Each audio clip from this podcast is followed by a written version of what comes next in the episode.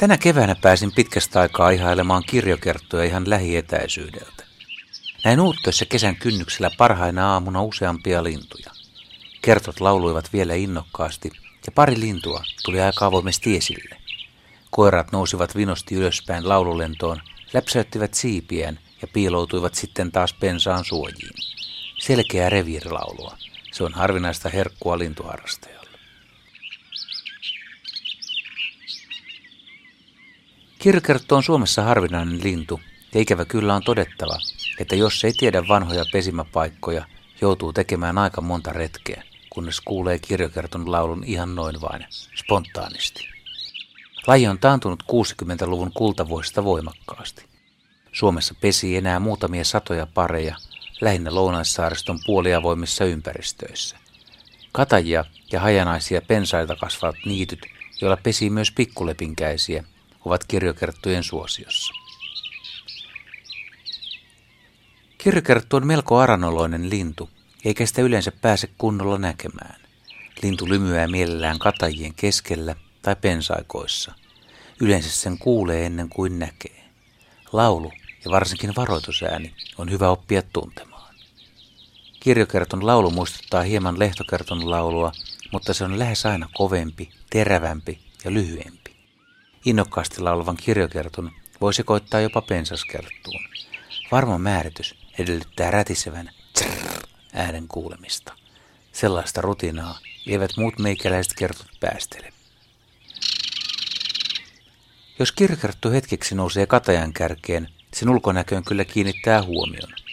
Kirkerttu on kookkaampi, voimakas rakenteisempi ja pitkäpyrstöisempi kuin muut kertut. Vanhan koiraan selän väri on lyijyn harmaa ja vatsapuolellaan tiheää tummanharmaata poikkijuovitusta vaalealla pohjalla. Naaran ja nuoren koiran selkä ja pää ovat ruskean harmaat ja vatsapuolen poikkijuovitus on epäselvempää kuin vanhalla koiralla. Vanhan koiraan niiris on kauniin keltainen ja erottuu kauas. Naaraan ja nuoren linnun silmä on tummempi. Kirkertto tekee tiiviin korsipesensä katajan tyvelle tai pensan suojaan, joskus pensaan latvaosaankin. Kirjokertto ja pikkulepinkäinen aloittavat pesintänsä yleensä samoihin aikoihin, ja poikasten kuoriuduttua lepinkäinen puolustaa poikasiaan hyvin ärhäkkäästi. Kirjokertto saattaa pesiä jopa samassa pensaassa kuin pikkulepinkäinen, ja näin se saa omalle poikuelleen lepinkäistä oivallisen vartiomiehen. Jos siis lähipiirissä pesii pikkulepinkäinen, kannattaa kirjokerttoakin etsiä toiveikkain mieli.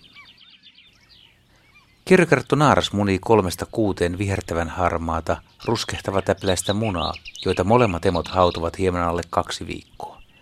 Naaras on ahkerampi hautoja. Haudannan aikana pari viettää hyvin hiljaista elämää ja lintuja on erittäin vaikea havaita. Moni pari jää kokeneeltakin lintuharrastajalta tässä vaiheessa löytämättä. Pesäpoikasaikana emot ovat taas paremmin näytillä ja tuo aika kestää parisen viikkoa. Ja tietty, silloin kun poikastuvat maastossa, on hyvät mahdollisuudet tutustua kirjokerttuihin. Kirjokertut ovat hyönteissyöjiä, kuten muutkin kertut, ja ruokkivat poikasensa valkoisanepitoisella toukkaravinnolla.